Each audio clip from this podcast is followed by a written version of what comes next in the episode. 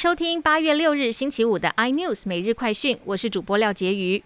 青台卢碧已经减弱为热带性低气压，但气象局预测它非常有机会来个回马枪大转弯，在明日出海之后，很可能再增强为台风。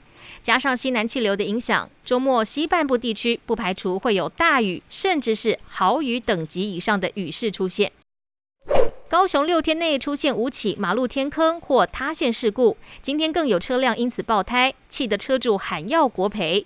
市长陈其迈表示，高雄沙质地形比较多，大雨过后常常造成塌陷状况，市府人员都很努力，希望能维持市民的公共安全。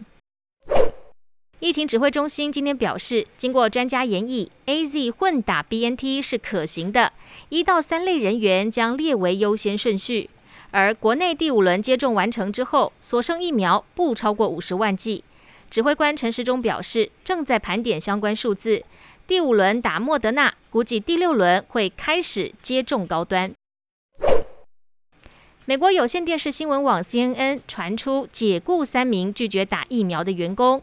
CNN 总裁表示，对于不配合公司疫苗规定的员工，采取零容忍政策，强制所有员工必须接种疫苗。